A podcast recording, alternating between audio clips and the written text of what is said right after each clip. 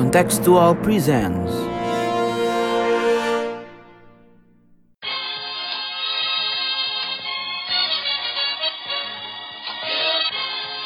sondern wir schaffen uns unseren Staat. Mr. Gorbachev, open this gate.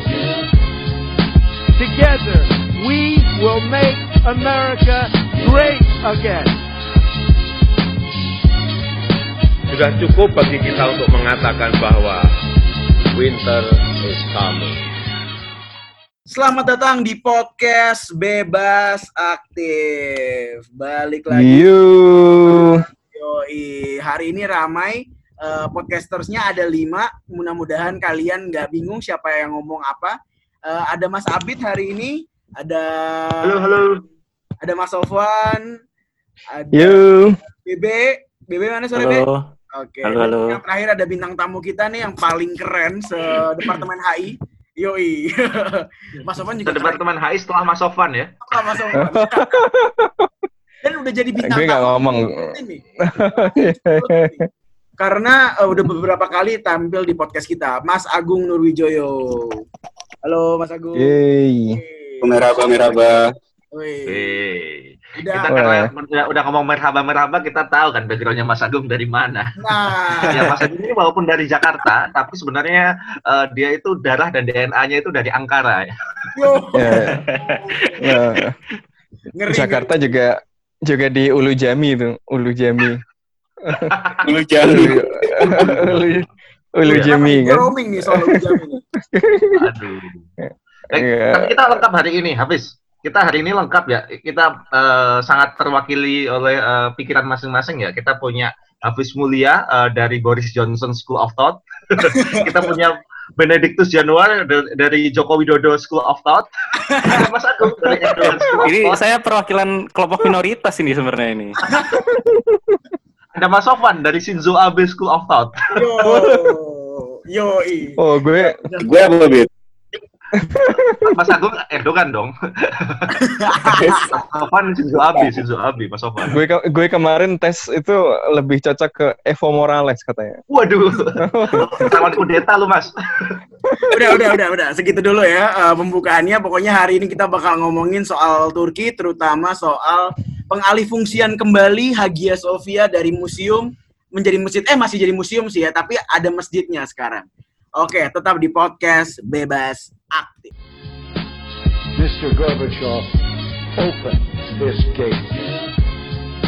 Together, we will make America great again. Oke, kita masuk ke segmen pertama. Sebelum itu kita eh, promosi dulu. Jangan lupa buat nih follow Spotify kita podcast Bebas Aktif yang sekarang udah didengar lebih dari 100 ribu kali dan di follow lebih dari dari 9 ribu orang.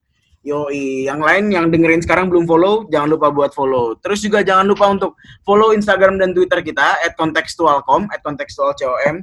Jangan lupa subscribe karena ada konten keren dari Mas Sofwan, uh, Haiwanawan dan konten-konten keren lain yang sedang kita godok eh, di YouTube kita Kontekstual Media dan jangan lupa untuk baca-baca artikel kita di kontekstual.com. Oke, kita langsung masuk ke segmen pertama. Bebe, gimana Be? Yoi, jadi kita hari ini menyenangkan ya karena kita akan membahas eh, figur favorit netizen Indonesia kan, Erdogan. Dan juga objek yang kita bahas eh, tempat religi ya kan. eh, Nah, itu contested sih. kombinasi kombinasi, kombinasi museum sama menu yang menarik gitu. ya Kombinasi- Erdogan dan tempat ibadah. betul itu pasti disukai oleh netizen kita. Jadi ini pasti yang dengerin kayaknya banyak sih ini. Jadi kita hari ini akan bahas Hagia Sophia. Eh, bahasa Turkinya apa mas? Iya, Sofia. Hagia Sophia. Yunani. Oh iya.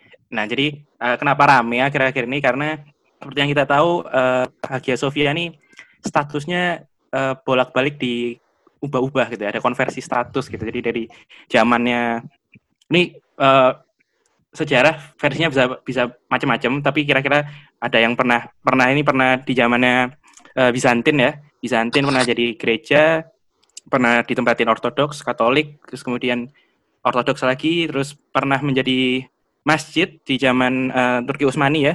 Terus kemudian eh, ketika Turki eh, shifting ke sekulerisme, dijadikan museum. Terus kemudian baru-baru ini eh, presiden favorit rakyat Indonesia mengubah kembali menjadi masjid. Nah, ini yang akan kita bahas. Eh, mungkin kita mulai dulu dari sejarah singkatnya ya, mungkin. Sebenarnya apa sih kepentingan di balik serangkaian konversi status ini? Apakah apa apa sejarah yang em, apa ya? Sejarah yang mengikutinya gitu. Silakan siapa pun. Nah ini Nah, Agung lah yang, langsung lah. Atau Mas yang dari Istanbul dong, yang dari Istanbul. Dari Istanbul dulu boleh. Istanbul. Saya dari Istanbul. Ankara. Oh Ankara, ya, ya. Ankara masih AKP berarti. Enggak, Kap, eh, Ankara dimenangin sama JHP mas sekarang. Mansur Oh, siap. Jadi memang kalau bicara masalah Hagia Sophia ini, alhamdulillah saya punya satu ya di rumahnya Hagia Sophia ya. Karena nama anak saya Hagia Sophia. Yo, Wow. mantap banget nih. Relevan ini narasumbernya nih. Mas, Vivia, Mas Agung, Mas Agung. Nama anaknya Hafiz ntar juga itu Mas Westminster namanya. Nih, nam- namanya anaknya Hafiz kalau cowok namanya Big Ben. Lanjut Mas, lanjut. Lanjut, lanjut, lanjut. Jadi saya pikir kalau masalah em, sejarah, saya pikir sudah apa ya istilahnya semua orang punya pemahaman yang istilahnya ini ya em, kisah ketika dia Hagia Sophia itu dibangun di era Konstantin, lalu kemudian di era Bizantium kan, lalu kemudian apa namanya awalnya sebagai sebuah gereja Ortodoks, sempat sih kemudian sebentar menjadi gereja Katolik, setelah itu berubah lagi menjadi eh, gereja punyanya gereja Ortodoks, Hmm. beralih lagi menjadi eranya em, apa namanya era Utsmani itu kan eranya Al-Fatih. Itu kan yang menjadi sebuah cerita yang umum ya menjadi sebuah masjid. Nah setelah menjadi masjid lalu selama ratus tahun lalu kemudian di eranya Turki Republik Turki dia bertransformasi menjadi sebuah eh, museum akhirnya Kemal Atatürk gitu kan karena semenjak tahun 9 sebenarnya secara formal 1934 1935 menjadi menjadi museum tapi sebenarnya Hagia Sophia sudah ditutup duluan kan sejak 1931 kalau secara sejarahnya karena direstorasi selama empat tahun tuh. dan nama Hagia Sophia ini kan kalau yang lebih jamak dikenal juga Hagia Sophia gitu kan. Hagia Sophia ini kan holy wisdom lah mungkin bahasa jadi dia menjadi Hmm. sebuah tempat ya harmonisasi dia apa namanya eh, Nasrani. Karena kita melihat di masa-masa ketika Utsmani itu Al-Fatih itu menaklukkan kan dia dikonvert menjadi sebuah sebuah masjid kan dengan tidak melup, tidak meninggalkan apa namanya tetap menyisakan beberapa ornamen-ornamen em, sisa Bizantium khasnya sebuah em, gereja. Itu sih itu secara kalau historis secara singkatnya gitu kan. Dan yang paling menarik memang ya kalau boleh dibilang cerita tentang perubahan atau keputusan dari Danastai atau penga- apa majelis apa majelis tinggi negara itu untuk merubah um, Hagia Sophia menjadi sebuah masjid kembali membatalkan keputusan tahun 1934 itu kan sebenarnya polemiknya sudah Erdogan sudah mulai mulai mulai woro-woro itu sejak dua tahun terakhir sebenarnya ya. Gitu, Ini bagian dari terakhir. janji kampanye juga ya. Betul. Betul, bagian dari janji kampanye seperti itu. Tapi itu kemudian is, dia pandai untuk, menurut saya Erdogan salah satu orang yang pandai untuk mengelola isu ya. Jadi em, dan pas sebagai contoh waktu Ramadan kemarin juga kan Sophia sudah menjadi satu tempat yang apa ya eh, reciting Quran di situ gitu secara live. Gitu. Terus waktu Turki ingin melakukan operasi militer yang terakhir, salah satu tempat ya, yang menjadi tempat untuk reciting Quran juga di di Sophia artinya dan apa namanya dan em, animo publik juga kan 80% ternyata ya menyetujui dan menginginkan Sophia ini dikonvert dari museum menjadi em, masjid seperti itu. Walaupun secara jujur beberapa tahun terakhir memang kalau kalau kita ikutin isunya hampir setiap setiap tahun khususnya di masa-masa ini ya em, peringatan em, penaklukan Konstantinopel itu pasti ada satu kelompok masyarakat itu yang melakukan sholat subuh berjamaah gitu di depan Hagia Sophia gitu. Jadi em, dari eh, nah itu itu mengundang banyak orang tuh seperti itu. Em, nah itu dia sehingga ya kalau hari ini ya kita melihatnya ya, ya putusan itu sudah dilakukan sehingga yang resmi nanti tanggal 24 Juli dilakukan apa eh, sholat Jumat pertama ya katanya kan kayak gitu. Dan ini seperti ini- repetisi sejarah ketika em, Al-Fatih itu menaklukkan Konstantinopel. Uh, Hagia Sophia pertama kali ya dipakai sholat itu sholat Jumat. Gitu.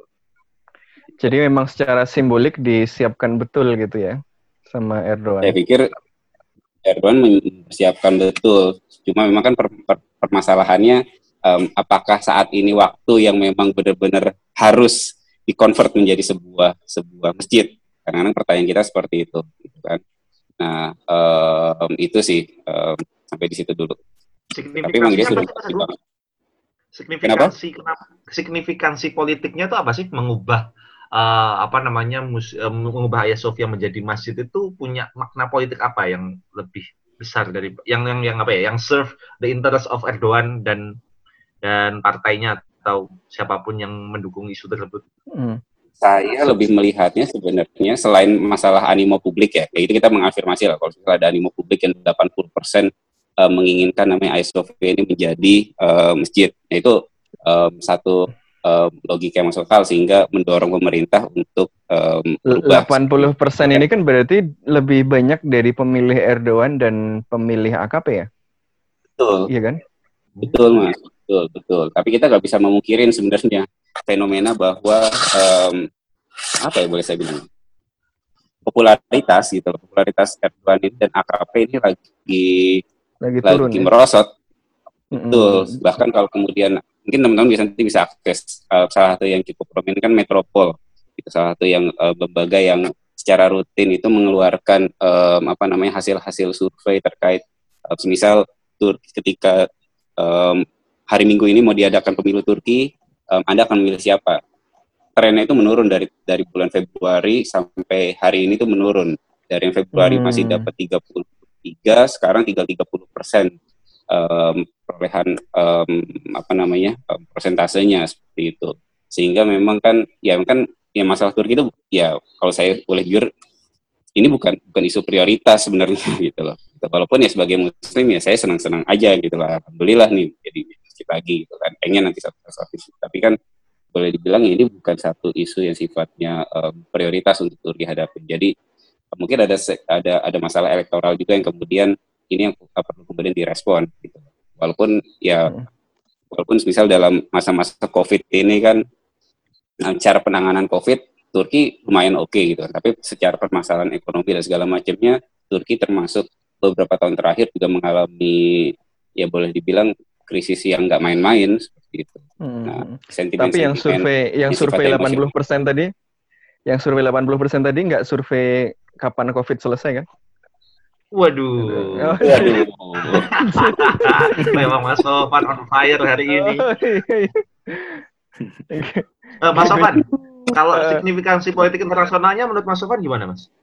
Uh, iya, uh, kalau menurut gue ini isu yang menarik ya karena uh, seperti yang dibilang Agung tadi, ini uh, punya sejarah panjang uh, dan apa ya sejarah itu kan memunculkan banyak uh, apa ya kolektif memori gitu ya. Hmm.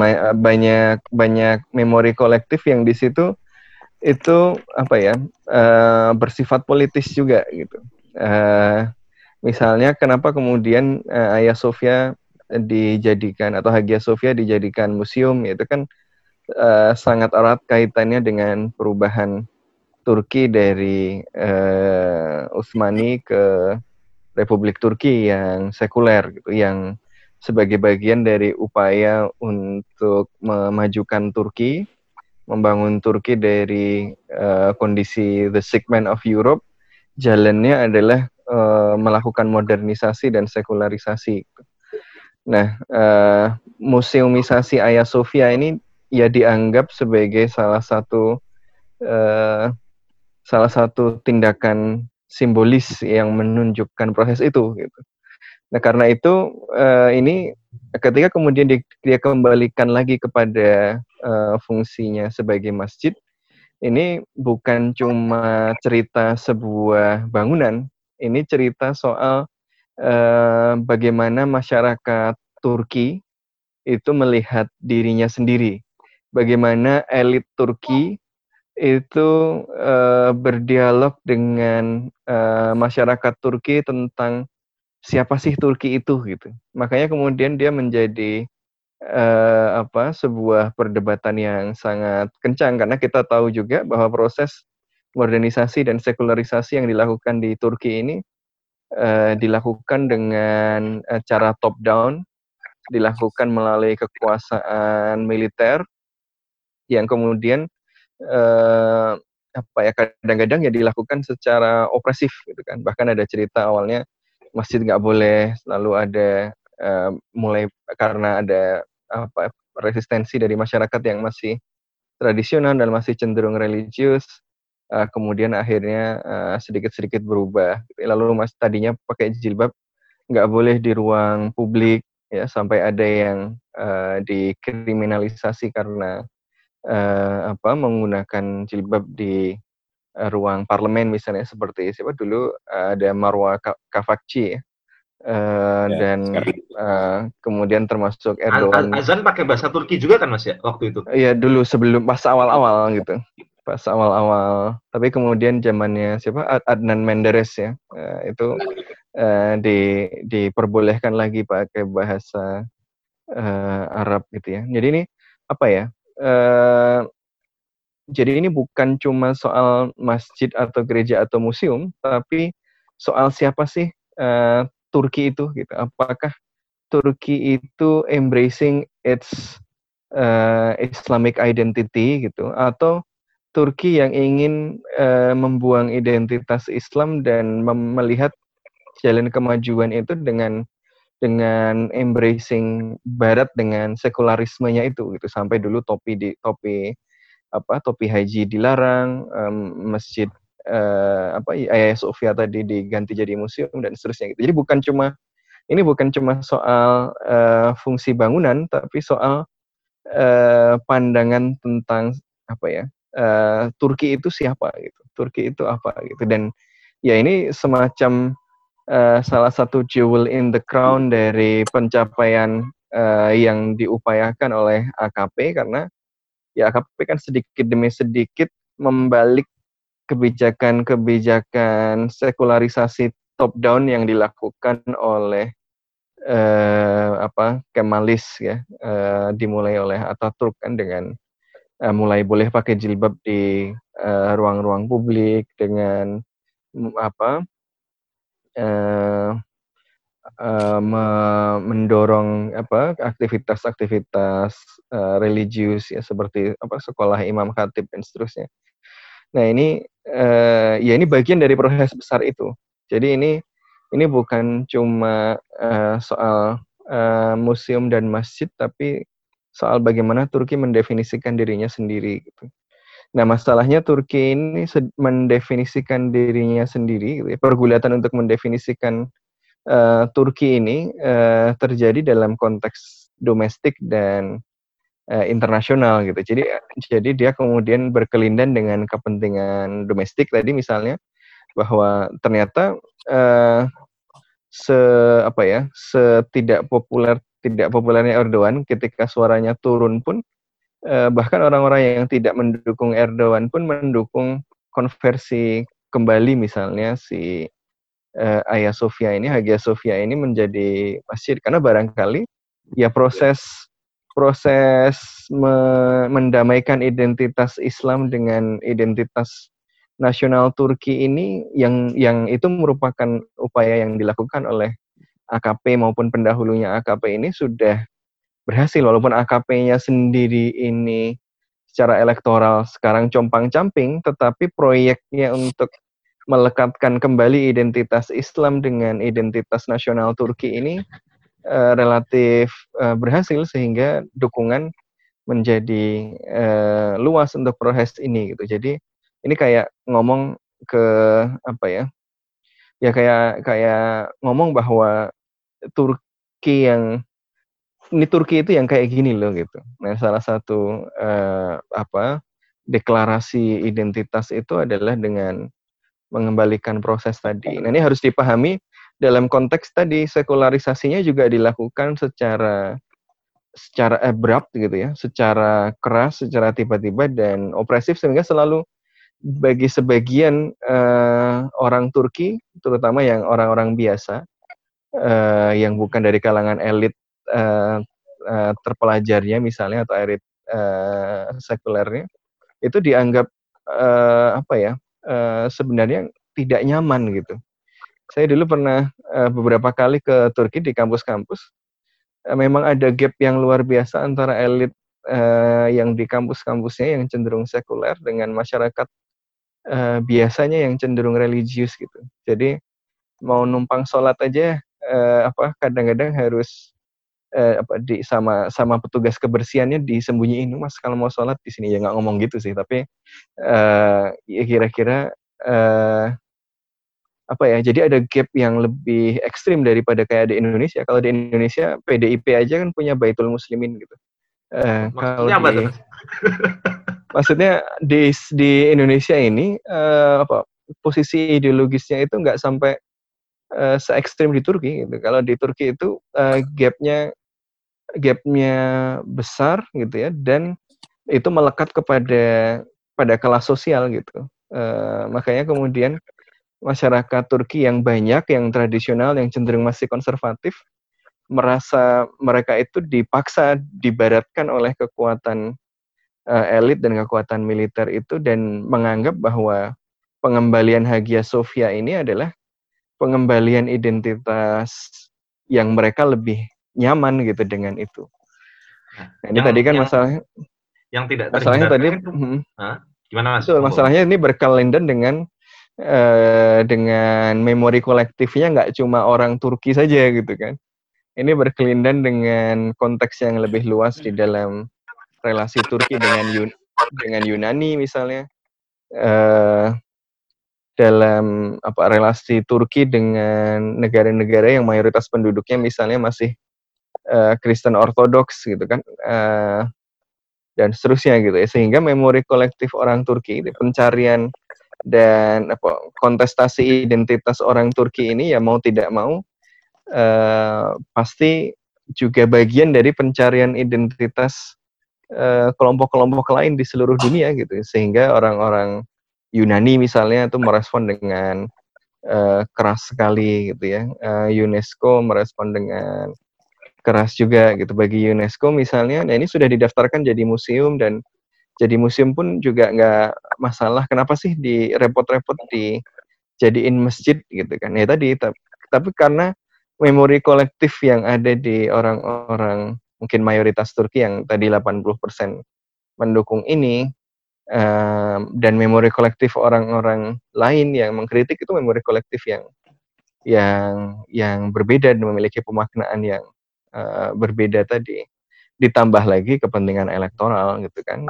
Erdogan tahu ini populer Erdogan tahu ini didukung oleh publik Erdogan tahu bahwa kondisi ekonomi sedang sulit ya ini salah satu cara untuk memobilisasi uh, apa dukungan publik Nah, uh, speaking of apa namanya reaksi internasional dan kan banyak negara itu mulai mengecam-mengecam ini ya apa namanya kebijakan ini ya. Menurut BB gimana, B?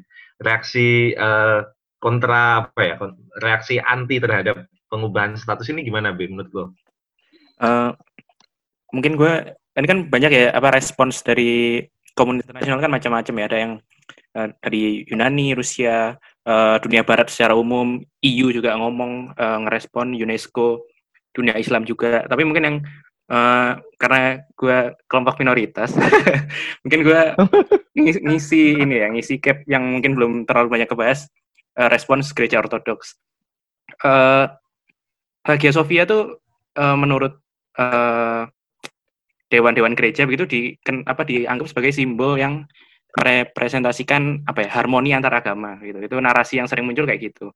Nah yang menarik adalah uh, kalau di gereja ortodoks ini kan uh, apa ya di, mungkin di Indonesia kita jarang kenal diskursusnya ya.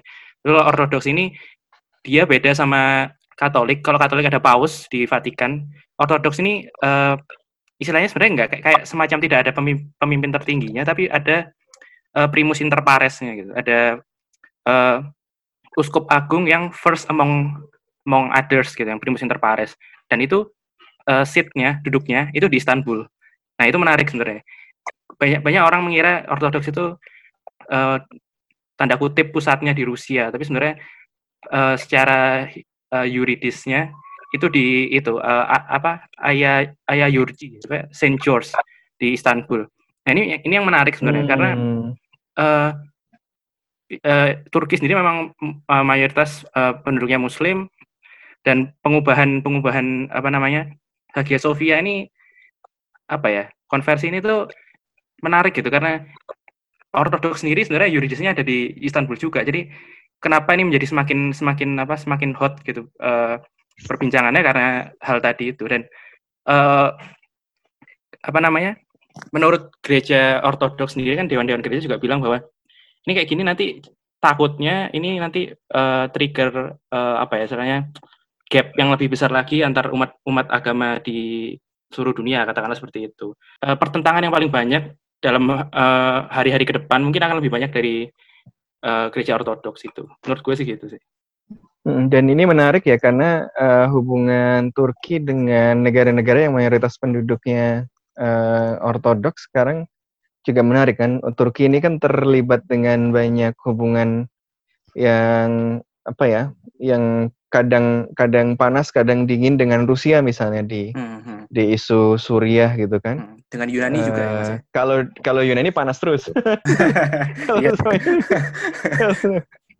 Kalau sama Yunani panas terus kan di Siprus di apa uh, ya perbatasan-perbatasan Yunani dan Romawi itu gitu.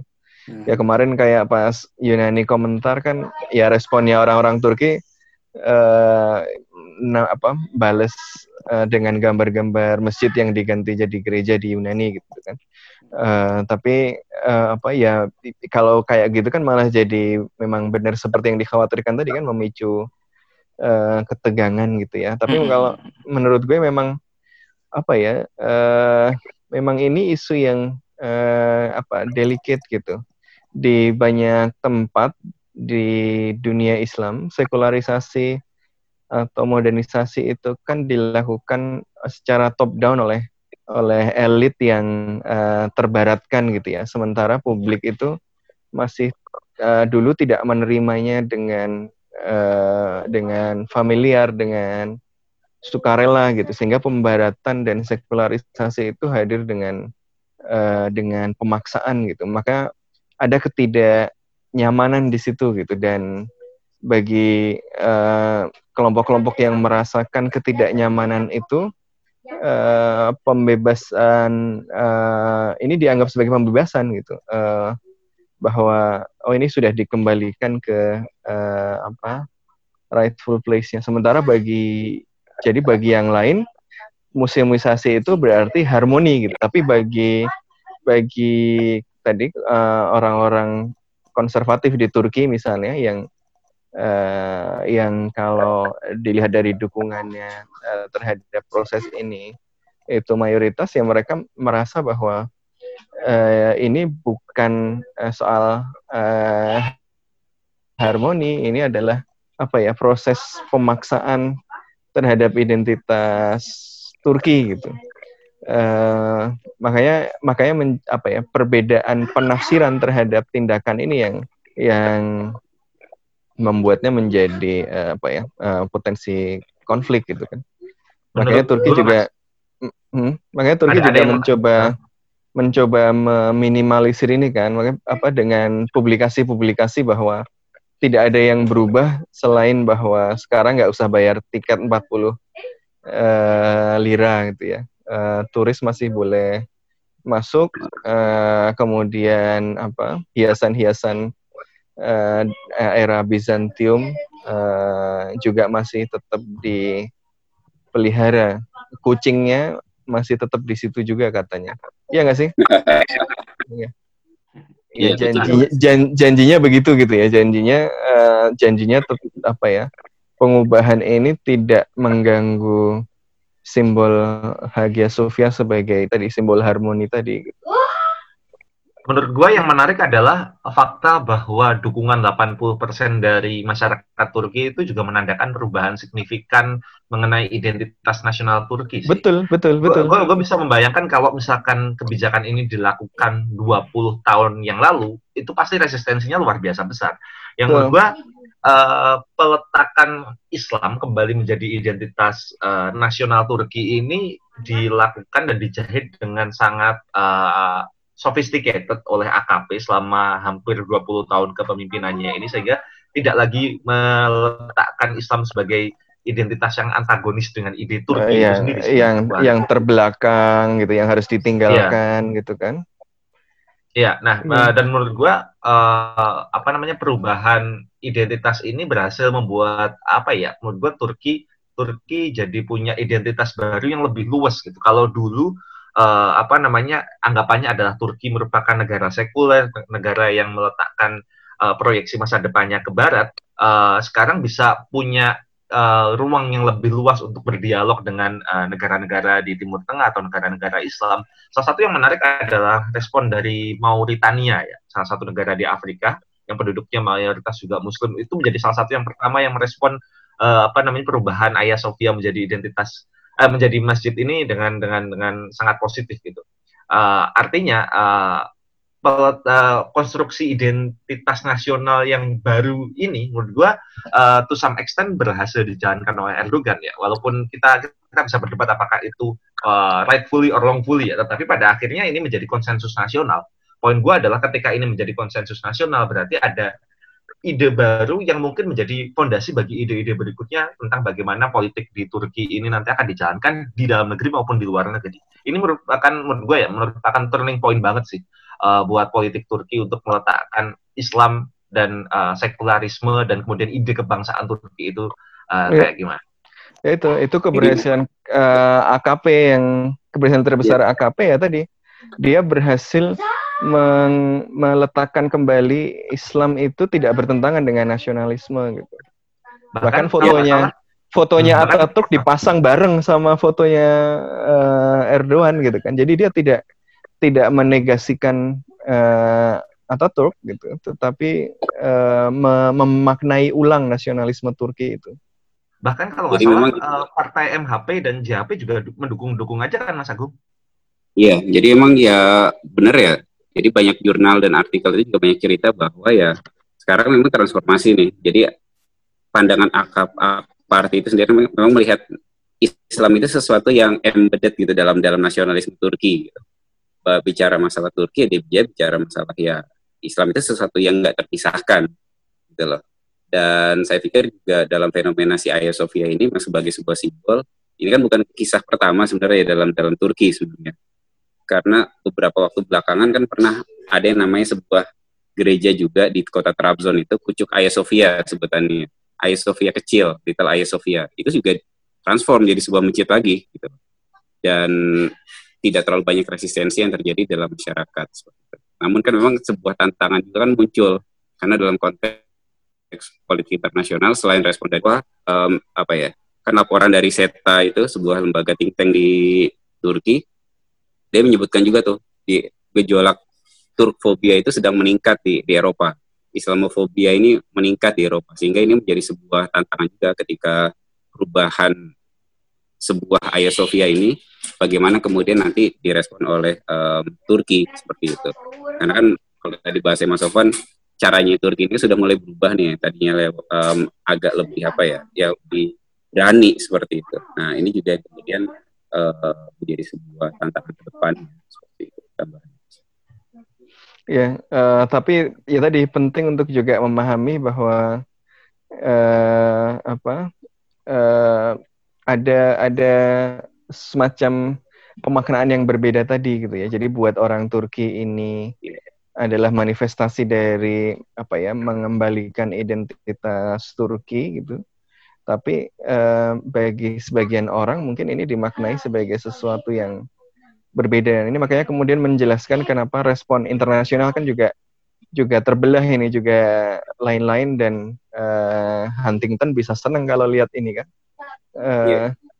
ada ada semacam uh, apa uh, garis batas yang berdasarkan identitas misalnya keagamaan gitu kan uh, jadi menurut gue apa ya pencari pencarian identitas Turki ini memang uh, memang kalau kalau Erdogan uh, lebih jago lagi gitu ya uh, bisa dikelola dengan apa ya lebih apik gitu ya.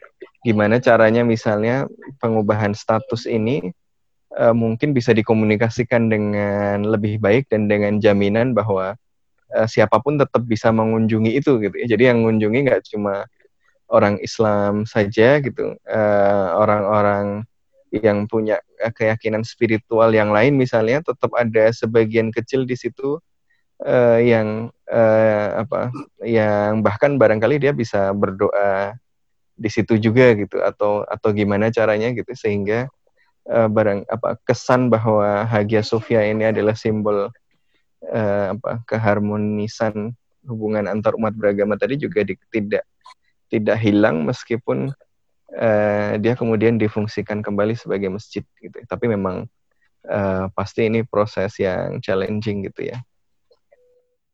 Iya, dan menariknya menurut gue yang perlu ditunggu-tunggu adalah mengenai kan di situ kan ada itu ya uh, gambarnya uh, Bunda Maria ya yang terpampang di atas itu dah. Hmm. Itu kayak gimana tuh nantinya tuh? Nah itu itu itu mau diapain gue? Tahu nggak gue? Kayak saya tukang catnya aja kalau. Jadi memang kan sebenarnya sejarahnya itu satu foto yang yang zaman waktu ketika Al-Fatih itu beberapa ornamen ditutup, tapi sih menyisakan satu ornamen Bunda Maria itu yang tetap ada di depan, gitu loh. Walaupun di depannya akhirnya dibuat mihrab, jadi selama sholat dulu tetap ada tuh um, apa namanya um, sisa Bunda Maria. Bisa jadi menurut saya ke depan tetap akan tetap ada seperti itu. Karena tadi kita dalam konteks konteksnya tantangan buat Erdogan kan, karena kan melihatnya apa namanya um, dia ingin seolah-olah hadir seperti halnya dulu Al Fatih itu hadir. Saya melihatnya gitu hmm, juga kan. uh, bagaimana Islam itu um, sesuatu yang justru memberikan satu pesan damai gitu. bagaimana bisa orang-orang um, yang non Muslim kalau bahasa Irwan kan di pidatonya gaya Muslim kan itu juga bisa memberikan um, Islam itu hadir ya bisa memberikan keamanan kenyamanan buat semuanya seperti itu makanya hmm. juga pesan yang kemudian diutarakan Erdogan waktu pidatonya itu kan ya apa namanya um, perubahan Hagia Sophia ini adalah satu langkah untuk pembebasan Al Aqsa. Gitu. Nah, um, ini kan juga, yang juga menarik ya. Yang ini keren banget. buat, buat kita sebagai seorang Muslim ini sangat-sangat wow gitu loh. Cuma kan tinggal tunggu nih apa namanya, uh, ya itu memberikan satu pesan seperti itu sih jadi satu hal yang challenging nah, juga. Jadi jadi di zaman uh, Al Fatih dulu itu uh, apa namanya gambar Bunda Marianya itu nggak ditutup ya mas? Tetap ada di situ ya? Oh, di mihrab ya? Saya ketika setelah penaklukan um, sepengetahuan saya orang-orang non Muslim itu kan masuk ke Hagia Sophia sebagai tempat perlindungan gitu kan. Lalu yang dilakukan oleh Al Fatih adalah mengetuk Hagia Sophia lalu meminta orang-orang Muslim orang-orang non Muslim ini keluar dari situ. Mereka minta dan mereka dijanjikan mereka nggak bakal diperangin. Mereka akan hidup berdampingan dengan para orang-orang muslim orang-orang Ottoman orang-orang Turk gitu kan. Hidupnya udah berdampingan secara damai. Tapi si Hagia Sophia dikonversi menjadi sebuah masjid dan um, hari Jumat pertama itu di, dilaksanakan sholat Jumat di situ gitu. jadi um, saya pikir itu juga. Nah itu um, yeah. itu yang Wah, yeah. jadi Dan, itu ya uh, uh, ada ada apa namanya ada uh, gambarnya Bunda Maria dan Maria. dan uh, uh, dan gambar-gambar yang lain di di mihrab di masjid itu. Wah itu yeah, yeah. blowing. Itu kalau di Indonesia kan ramai banget tuh. ah, speaking yeah. of Indonesia kita akan masuk ke segmen kedua. Mr. Gorbachev, open this gate. Together, we will make America great Oke, kita masuk ke segmen kedua. Tadi segmen pertama udah seru banget. Mas Abid, Mas Sofwan, Mas Agung, dan BB juga udah bertukar pikiran soal sekularisme dan eh, dan ide-ide soal religius ya religiusnya Islam di Turki gitu kan. Dan uh, yang menarik se sebenarnya adalah uh, cukup banyak kemiripan antara ide yang dibawa di Turki dengan Indonesia gitu. Bagaimana kita bisa meletakkan eh, nilai-nilai uh, agama, nilai-nilai religius dalam gagasan sekularisme gitu kan. Dan ini uh, sebenarnya mungkin uh, ses sesuatu yang bisa dipelajari oleh Indonesia mungkin ya, oleh Indonesia ke Turki. Namun uh, mungkin kita harus nanya ke pakar-pakarnya lagi nih soal gimana Indonesia selama ini uh, menyikapi tindakan-tindakan Turki dan bagaimana apakah sebenarnya uh, hubungan Turki dan Indonesia juga cukup uh, cukup baik untuk bisa um, transfer of knowledge tersebut atau bagaimana? Mungkin uh, Mas Agung atau Mas Sofan bisa memulai. Ya, uh, hubungan Turki sama Indonesia ini sebenarnya menarik sekali ya. Uh, ketika nasionalisme Indonesia juga mulai tumbuh, kan uh, apa yang terjadi di Turki ini juga ba menjadi bagian dari perdebatan tentang Indonesia itu mau jadi kayak apa gitu kan. Ada perdebatan antara uh, Soekarno misalnya dengan Natsir tentang tentang Ataturk.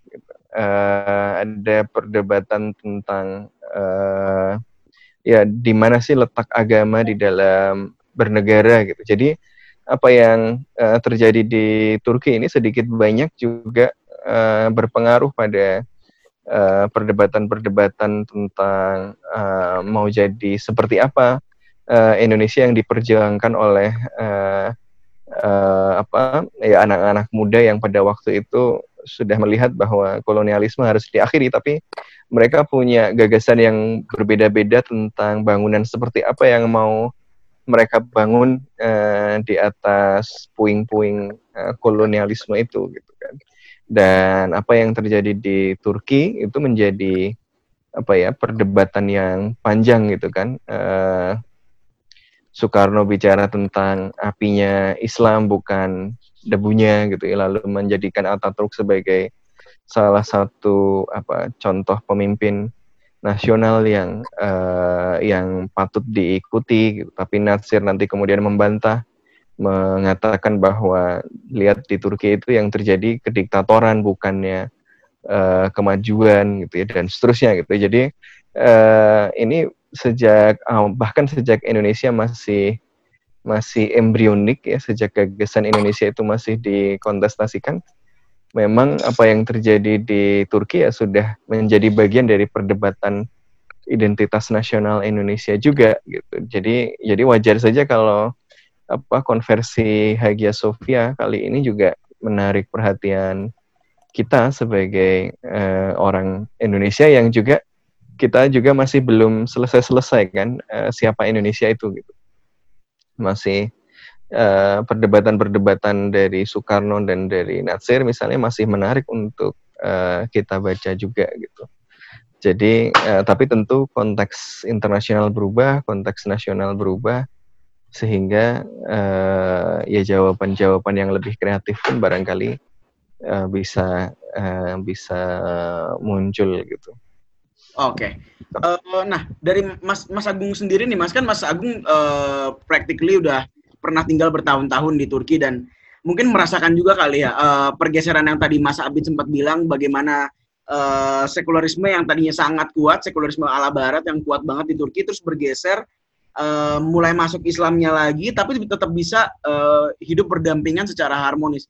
Kalau dari Mas Agung sendiri uh, apa tuh Mas yang bisa kira-kira dipelajarin dengan uh, situasi yang sedang terjadi di Turki saat ini? Saya ngambil satu contoh menarik ya. Um, sewaktu Ya, halo, halo. Ya, sewaktu ini ya, waktu kejadian uh, kalau kudeta keseringan ya, um, ini apa namanya, um, salah satu operasi uh, uh, apa namanya, uh, di waktu itu ada kejadian di Aleppo ya, di, di Suriah seperti itu. Nah, yang menarik adalah um, itu saya ingat banget tuh itu waktu lagi salat Jumat dan kemudian um, menyampaikan untuk um, kita memberikan um, bantuan gitu. Bantuan untuk saudara-saudara kita sesama muslim di um, Suriah kayak gitu kan. Nah dalam konteks itu kita melihat itu kan sebagai sesuatu hal yang apa ya yaitu uh, nilai Islam seperti itu. Nah tapi satu hal yang menarik kondisi Turki waktu itu memang dalam kondisi perekonomiannya ambruk gitu. Hmm. ambruk lalu satu hal yang menarik kemudian diutarakan oleh si si Khotib ini Khotib ini bilang bahwa ayo berikan bantuan untuk orang-orang Suriah, sama muslim Suriah, tapi Anda memberikan bantuannya bukan dalam bentuk uang, tapi dalam bentuknya adalah bentuknya barang. Gitu. Dia menyebutkan tuh ada ada jaket, ada makan bahan bahan makanan pokok, minyak dan segala macamnya. Dan dia minta dibelikan sesuatu yang baru, bukan sesuatu yang kita punya gitu. Jadi bukan jaket bekas terus kita kasihin enggak seperti itu. Nah, em, saya melihat hal ini kan satu hal yang menarik ya. Em, maksudnya dia menginginkan ekonomi dia di satu sisi ada nilai nilai agama yang kemudian di, di- di- diharapkan memberikan bantuan, tapi di sisi yang lain ada ada aspek ekonomi negara yang juga sedang menghadapi ini masalah gitu. Jadi dia menginginkan ada ekonomi juga berputar seperti itu. Jadi dengan orang membeli sesuatu hal walaupun itu murah, tapi itu eh, punya nilai tambah dalam hal donasi, tapi di sisi yang lain juga ekonomi Turki tetap bisa bertahan. Nah, Oh. ini jadi satu satu satu contoh, gitu kan. Nah, eh, dan saya juga yang ngerasain gitu, rasa bentuk transformasi dan em, apa ya, mana sekularismenya meredup, ya Turki tetap dalam bentuknya dengan dasar negara tetap sekularisme, tapi cara orang untuk apa ya, dengan berislam, masalah jilbab, orang mulai bebas untuk jilbab di masjid eh, di sekarang di institusi-institusi pemerintah sudah boleh menggunakan em, simbol-simbolitas agama. Ini kan menjadi satu bentuk yang ya Turki hari ini sudah berbeda dengan Turki yang yang dulu. Misal terakhir tahun 97 ketika kudeta Necmettin Erbakan itu kan disebut juga kudeta kudeta putih itu kan banyak orang-orang yang memutuskan. Nah itu sih itu menjadi sebuah em, catatan sedikit mungkin dari dari saya. Nah, Jadi ya, kalau nggak salah itu sampai Mas, situ Mas, memang ya nyata seperti. Mas Agung, salah satu hal yang menarik juga adalah ketika apa namanya ketika Erdogan dan AKP kemudian mendorong apa ya pembolehan jilbab eh, di ruang-ruang publik dan apa ya dalam tanda kutip pembolehan simbol-simbol religi di eh, tempat publik itu ditautkan juga dengan semangat demokratisasi ya. Walaupun kita bicaranya waktu awal-awal dulu ya, walaupun belakangan kan nuansa autokratiknya kan mulai Ya, terasa ya. lagi. Tapi di awal-awal kan menggunakan itu kan menggunakan apa namanya eh, justifikasi demokratis dan civil rights nggak sih atau Iya, gimana? iya, iya. Betul, betul. Oke, Mas eh, Agus. sebenarnya tadi aku mau geser ke Mas Abid nih. Aku penasaran juga nih Mas. Oh. Eh, Ya udah. soal kan Mas Abid eh, sekarang sedang mengalami tinggal di Eropa ya kan di Prancis. Terus Iya, eh, pastinya pandangan soal Erdogan sangat berbeda dengan eh, situasi yang ada di Indonesia gitu kan. Eh, di sini kita di sini banyak yang mencintai. Di sana eh, ke, tidak hanya pas dia mengganti apa eh, mengalihfungsikan Hagia Sophia kayak sekarang, tapi mungkin dari sebelum-sebelumnya banyak yang mengkritisi soal eh, otokratiknya tersebut gitu kan. Nah dari Mas Abid sendiri eh, ada nggak sih Mas eh, mungkin insight mengenai hubungan Turki dengan negara-negara yang memang berhubungan langsung dengan eh, soal isu Hagia Sophia ini kayak Yunani atau Rusia dan mungkin yang lebih luas lagi adalah negara-negara Barat yang eh, selalu eh, menjunjung tinggi nilai-nilai sekularisme dan demokrasi katanya. Nah, menariknya kan eh, Prancis itu menjadi salah satu eh, percontohan bagi Turki dalam menerapkan eh, sekularisme ya. Bahkan kata eh, Hmm, hmm, hmm, sekularisme di bahasa Turki itu laiklik ya Mas Agung nggak? Laiklik kan? Iya, like click sekularisme. Nah, sekularisme like click. Laiklik itu kan Lai- dari eh, eh, laicite ya? dari dari itu dari bahasa Prancis ya, yakni laicite kan yang yang merupakan idenya ide ide sekularisme juga gitu. Nah, speaking of Hmm. sekularisme di eh, Prancis itu sendiri ini juga menarik ya. Kan kita menganggap bahwa ini benar-benar total pemisahan antara agama dan negara. Memang iya pada banyak prakteknya iya, tetapi juga ada ada selalu ada beberapa hal yang menjadi exception gitu. Contohnya apa? Eh, gereja Notre Dame sama uh, Sacre Cœur. Eh, itu dua dua gereja Katolik yang ikonik banget yang eh, itu dikelola oleh negara gitu. Walaupun itu disebutnya sebagai itu ya apa namanya cultural heritage gitu yang kemudian negara eh, mau tidak mau harus eh, mempreserve dan memaintain itu.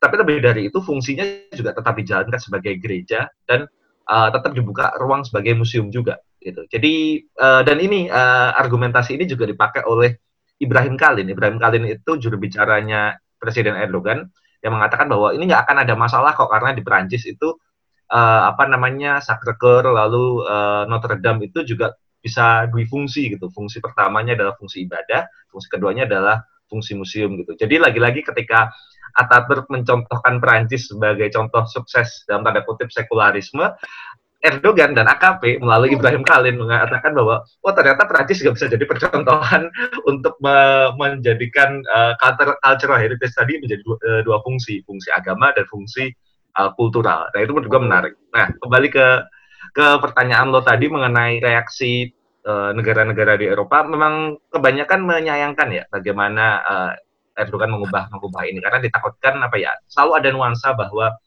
em, bahwa Erdogan ini ingin mendorong Islamisasi bahkan Erdogan kan disebut sebagai Islamis kan uh, kebanyakan. Ini ini menurut gua nuansa yang sangat berbeda. Ini tone yang sangat berbeda karena di awal-awal Erdogan bangkit itu dianggap sebagai apa ya poster boy gitu bahwa oh ini uh, democratic and civil right uh, hero di Turki gitu yang memperbolehkan uh, agama untuk uh, untuk hadir kembali walaupun dengan cara yang berbeda gitu.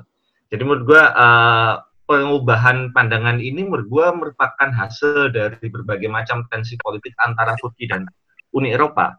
Uh, khususnya misalkan yang paling kelihatan adalah mengenai refugee crisis. Refugee crisis ini menjadi isu yang luar biasa besar dan mengubah uh, mainstream politik uh, di nyaris seluruh negara Eropa di mana isu imigrasi dan pengungsi itu selalu menjadi perdebatan utama mengalahkan isu-isu lain seperti ekonomi, seperti uh, apa namanya uh, demokratisasi atau yang lain sebagainya. Bahkan ini juga menjadi isu yang paling penting di European Parliament. Ditambah dengan manuver-manuvernya Erdogan di Suriah yang tidak selalu segendang penarian dengan Uni Eropa dan negara-negara Barat. Uh, terus kemudian ditambah dengan uh, tindakan Erdogan belakangan ini di uh, dalam negerinya yang nangkep nangkepin uh, apa namanya jurnalis, yeah. lalu juga dengan Kurdi dan lain-lain. Jadi ini uh, apa ya kulminasi aja gitu. Menurut gua tonnya akan sedikit lebih uh, lunak kalau uh, uh, apa namanya pengubahan Ayah Sofia menjadi masjid ini katakanlah dilakukan di awal-awal dulu gitu. Mungkin mungkin akan lebih lunak gitu karena Erdogan masih dianggap sebagai apa ya sosok yang friendly terhadap Uni Eropa. Bahkan seingat gua salah satu alasan uh, Erdogan untuk mendorong dan memperbolehkan uh, penggunaan simbol-simbol religi di publik itu kan ditautkan dengan demokratisasi kan. Nah, demokratisasi ini waktu itu Erdogan itu membingkainya bahwa ini bagian dari upaya kita mendekat dan menjadi bagian dari Uni Eropa.